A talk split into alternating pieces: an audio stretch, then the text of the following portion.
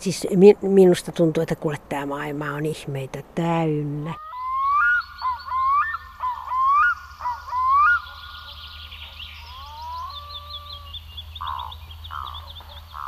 Onko se niin, että mitä enemmän metsässä hidastaa ja rauhoittuu, niin sitä paremmin alkaa huomata ympäröivää luontoa, sen erilaisia muotoja, värejä, yksityiskohtia, ja sitä pienempiä ja vaivihkaisempia tapahtumia pääsee näkemään.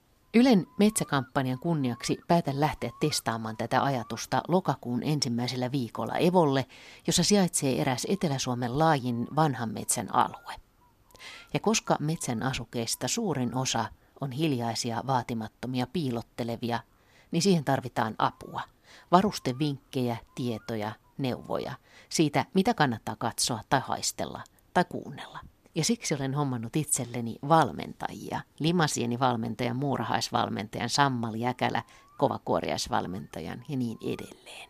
Haaveilen, että pääsisin näkemään jotain aivan uutta, erikoisia tapahtumia, ihmeellisiä yksityiskohtia. Ja tietenkin olisi hauska, jos vinkit innostavat muitakin lähtemään syksyiselle kääpäkävelylle tai nilviäisretkelle. Tai näkemään kerran elämässään limasienen ryömimisjäljen.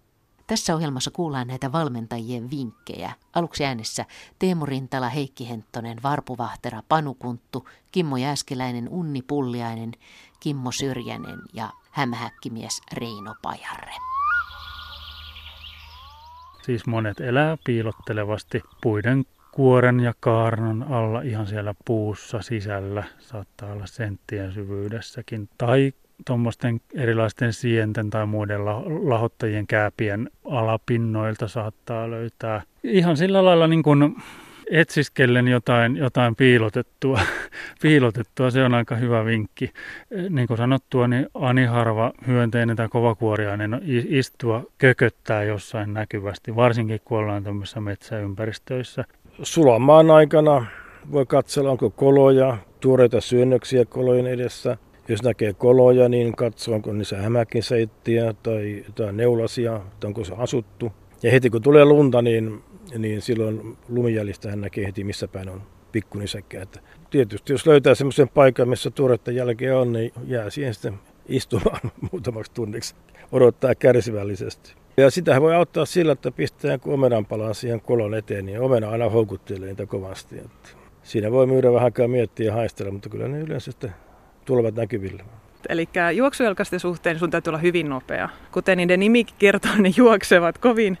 Ja kun sä käännät esimerkiksi jonkun suuren puun, äh, rungon, joka olisi vaikka kaatunut maahan, niin ne alkaa vilistelemään joka suuntaan. Niin siinä kohtaa sulla täytyy olla hyvin valmiina, sulla täytyy olla purkki valmiina, refleksit valmiina ja sä vaan hyökkäät suoraan kimppuun ja nappaat siitä kasan esimerkiksi sitä maata suoraan tai sitten otat suoraan eläimen käteen.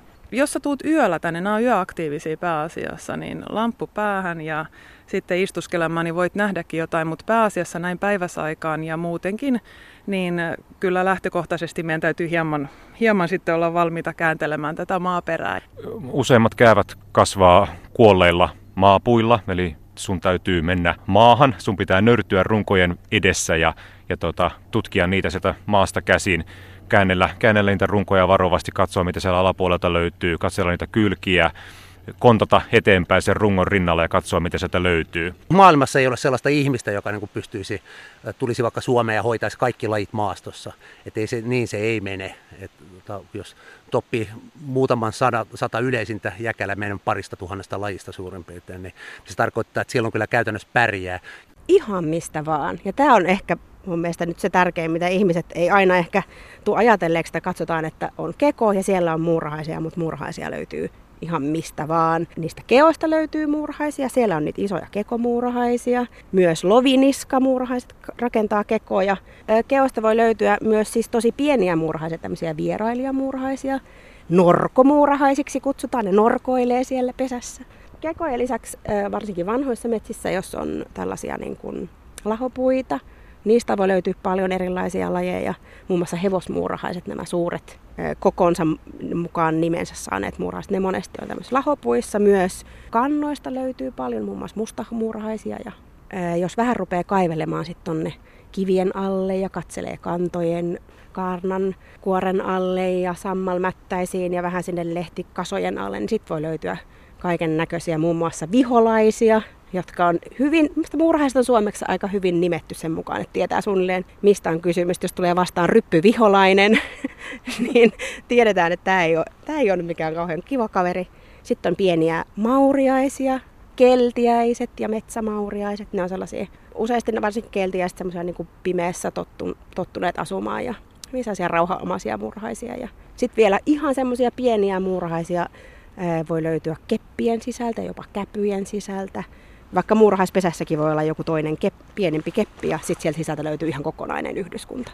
Meillä on semmoinen no, noin 900 sammallajia tai alalajia Suomessa. Voi hyvät hyssykettä, tästä ei tule mitään. Joo, sulle tulee kyllä kova paikka, paikka siellä metsässä, jos yrität kaikki tuntea, että, että tota, onnea vaan. Mutta onneksi siellä on kuitenkin tiettyjä yleisiä, jotka on aika helppo tuntea. Ja, ja sitten on, no sit yleensä joutuu ottaa näytteitä ja, ja tota, käymään määrityskirjallisuutta läpi, että jos haluaa niin kuin kaikki lait tunnistaa. Hämähäkkiharrastaja Reino Pajari, lokakuun ekalla viikolla mä menossa Evolle, niin mistä mä siellä löydän hämähäkkejä? Se, jos ei tule kovia pakkasia, niin tarjonta on todennäköisesti vielä aika runsasta. Ratasverkkoja kutovat isot ristihämähäkit, eli ristikit niin kuin nykyään sanotaan, ne on tietysti semmoisia, jotka helpommin havaitsee lähinnä kävellessään siihen verkkoon, jolloin sitten joutuu naamaa siivoamaan. Mutta ne myös varsinkin aamulla, silloin kun on vielä kastetta ja aurinko juuri alkaa niin kun tulla esiin, niin ne saattaa tehdä metsästä kyllä varsin upean katseltavan. Tämä kestää vaan kumminkin usein vain puolisen tuntia, kun rupeaa tämä ilman lämpeneminen kuivattaa sieltä sen kasteen ja sen jälkeen joutuu tyytymään näin auringonsa kiiltäviin seitteihin.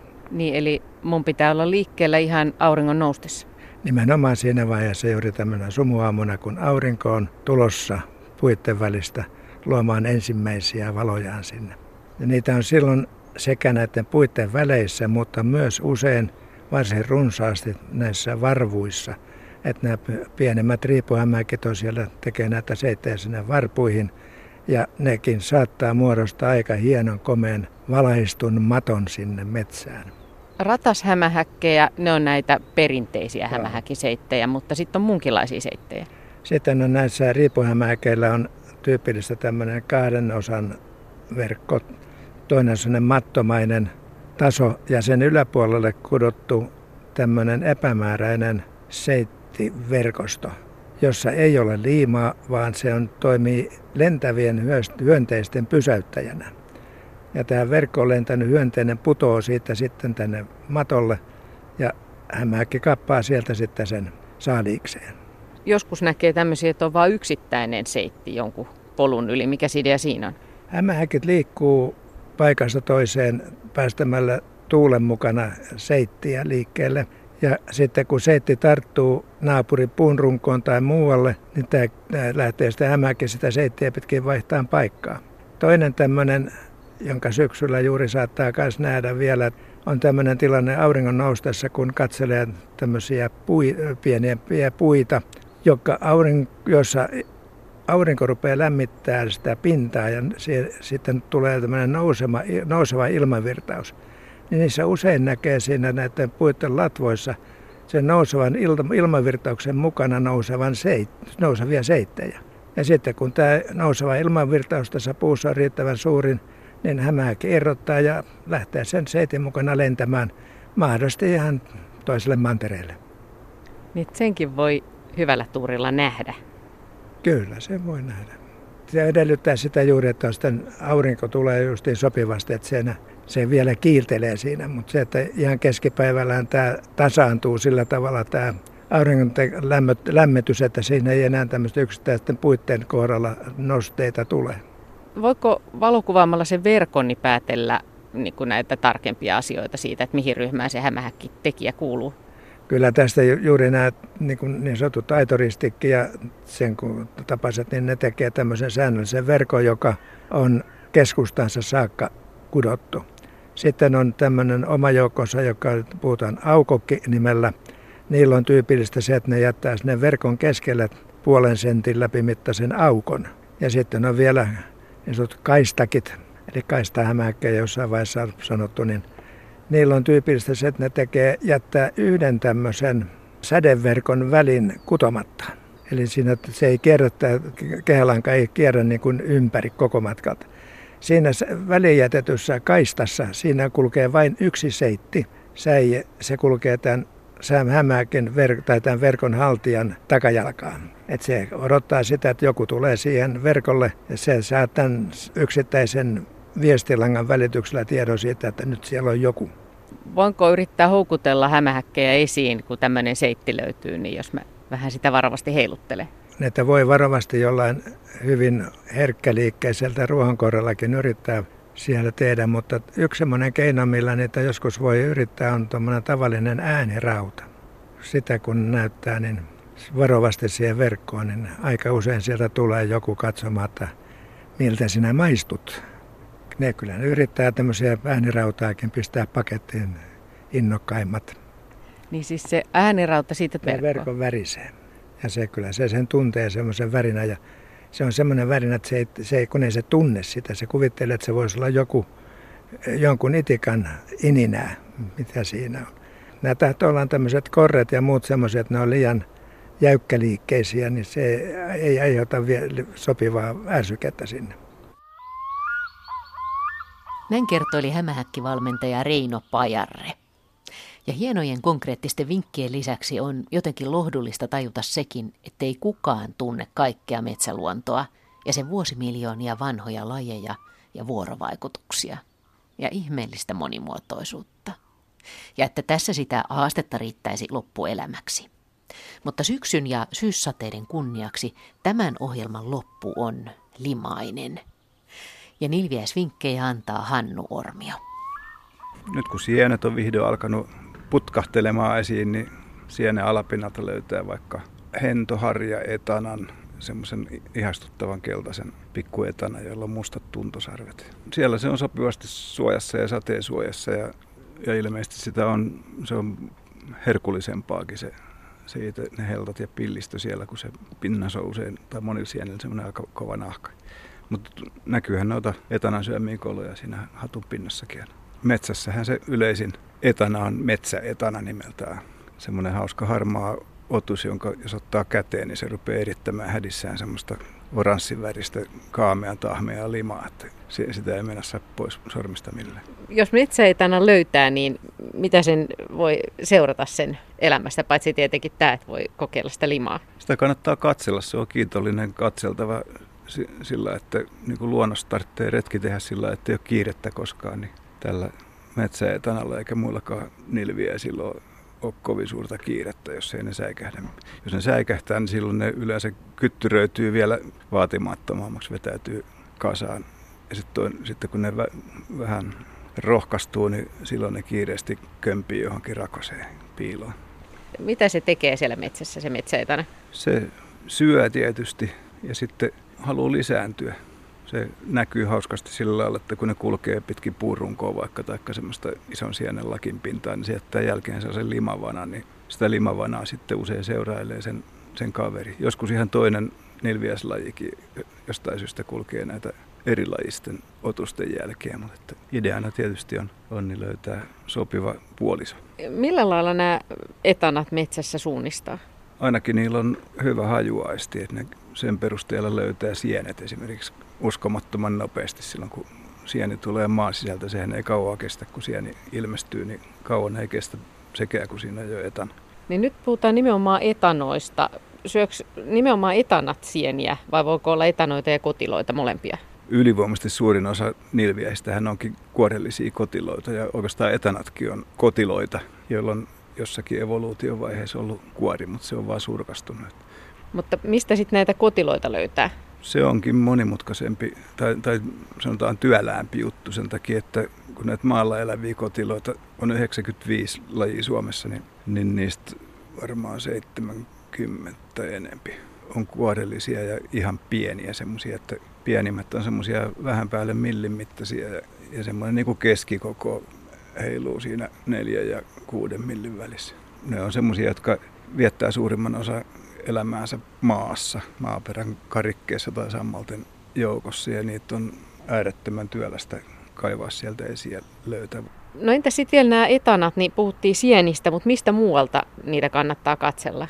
No nyt kun sataa, niin, niin sitten moni tai muutamat lajit on semmoisia, jotka innostuu kiipeämään heti siihen puurungolle. Ne, niiden suurinta herkku ilmeisesti on ne levät ja jäkälät ja sienet, jotka kasvaa siinä vanhojen puitten, varsinkin lehtipuitten, varsinkin tämän Suomen jalopuuhaavan kuorella. Ja siihen ne sitten kiipeää ja piileskelee päivät usein siellä kaarnan rakosissa ja sitten kun tulee turvallisen tuntunen tilanne, niin silloin ne lähtee taas vaeltaan. Ihan, ihanin paikka on semmoinen kaatunut jättiläishaapa, jossa on vielä kuori löyhästi kiinni, niin sinne kun ryömii sen, sen rungon alapinaan sieltä, niin roikkuu näitä nättejä sulkukotiloita pilvin pimeä joskus. Ja sitten jos varovasti raottaa sitä kaarnan rakoa, niin siellä kaarnan alla saattaa olla näitä isoja etanalajeja, mitkä elää vain näissä vanhoissa rehevissä metsissä.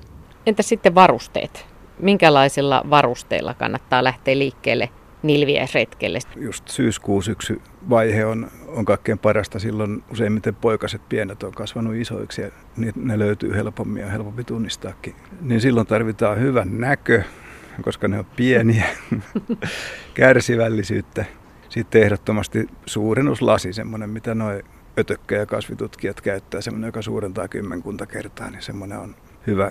Ja sitten ottaen huomioon, että ne usein just piileskelee siellä lahojen puurunkojen tuulenkaatojen alapinnalla, missä on pimeätä, hämärää, niin fikkari on myöskin tarpeellinen, hyödyllinen. No jos mä esimerkiksi löydän sieltä metsästä metsäetanan, niin kuinka isolla alueella se yksi metsäetana suunnilleen elää ja liikkuu? Voiko semmoista sanoa? No mä en siitä metsäetanasta ja sehän on aika vauhdikas kyllä, että se varmasti pystyy liikkumaan jonkun vähintään 10 metrin säteellä, mutta sitten mä en tiedä, onko niitä merkintätutkimuksilla seurattu näitä kuorettomia, mutta kuorellisiinhan on helppo laittaa merkki, niin niitä on tutkittukin paljonko ne liikkuu. Ja esimerkiksi tuommoiset isokokoisimmat sulkukotilolajit, mitä on, jotka kiipeilee vielä puuhun, että niitä on helppo käydä tarkastamassa, että missä puussa ne milloinkin on, niin ne on ollut joko samassa puussa tai muutaman metrin säteellä olevissa puissa. Silloin kun ne puussa kiipeää, niin silloin ne on aika nopeita, kun puu on niin kuin ylä, ylöspäin ja alaspäinkin mennessä suhteellisen sileä. Kaarnan rakosetkin on, on sen, sen suuntaiset, mutta, mutta sitten jos lähtee sitä epätasasta kasvillisuutta pitkin kävelemään maata pitkin, niin se on kyllä hidasta, että siinä joutuu yöpymään monta kertaa niin kuin löytää seuraavan puun. Usein nämä, just nämä sulkukotilot, jotka paljon kiipeilee näissä puissa, ne, ne on aina samassa kohtaa, että jos tutkii yhden ison puun, niin kaikki ne kotilot, mitkä siinä on, niin ne on kyllä ihan lähellä toisiaan. Että ne, viettää tällaista sosiaalielämää siellä. Ne seurailee toistensa limanjälkiä ja hajujälkiä. Mä ryhdyn tähän tarkkailuhommaan ja mä raportoin sulle tuloksista. Sä oot varmaan äärettömän kiinnostunut. Kyllä, totta kai joo. En mäkään ole koskaan oikein, oikein tuntikausia yhtä ainoata kotiloa jaksanut seurata. Se on vähän pitkäveteistä homma. Hei, hei, miten sen nyt ottaa? Milloin on hyvä aika mennä limasieni retkelle, Maria Härkönen? No limasieniä tuntuu olevan juuri silloin, kun muitakin sieniä, siis oikeitakin sieniä. Et silloin kun on hyvin, hyvin metsässä sieniä, niin silloin siellä on yleensä hyvin myöskin limasieniä. Mitä limasienet on? Ne ei olekaan sieniä. Ne ei ole sieniä, se, sieniä, ne ei ole kasveja, ne ei ole eläimiä, vaan ne kuuluvat semmoiseen hyvin, hyvin vanhaan ja alkeelliseen eliöryhmään, joka on sinnitellyt täällä jo ennen dinosaurusten aikaakin. Vaikka niitä nyt limasieniksi sanotaan, niin ei ne kyllä sieniä ole, eikä ne ole todella eläimiä, ne ei niitä, niiden sieniä ja eläimet ja kasvien tunnusmerkkejä eivät täytä. Että ne on semmoisia aivan omanlaisiansa. Lähinnä jotkut maa-ameebat kuuluu niiden jonkunlaiseen sukulaisporukkaan. Mistä metsässä voi etsiä limasieniä? Juuri tämmöisestä, missä on siis paljon lahopuuta tai paljon kariketta, koska limasienet on itse asiassa ne on oikeastaan petoja, että ne syövät maa bakteereita ja sieniä, sienten itioita, juuri yksisoluisia sieniä ja kaikenlaisia elollisia hippusia, niin missä semmoisia on tarjolla, niin siellä. Ja niitä on täällä aina, että jos me ajatellaan, kaivettaisiin nyt tuota maaperää ja sitten sitä, sitä pannaan vähän, eritellään jossakin mikroskoopin alla, niin sieltä löytyy paljon ameeboita. Ja osa niistä on ihan tavallisia maa-ameeboita, mutta suorastaan suurin osa onkin limasienten kehitysvaiheita. Että jos me pistettäisiin semmoinen sitten veteen, niin maa-ameebat sen kun siellä sitten koittavat pärjätä, mutta limasienen ameebat kasvattavatkin pyrstön peräänsä ja lähtevät uimaan. Ne ameebat, niitä elää tuolla, ne lisääntyy, ne jakaantuu, mutta sitten kun se aika koittaa, ne toimivat myös sukusoluina. Kaksi amebaa voivat yhtyä toisiinsa, niillä on vielä sukupuolikin.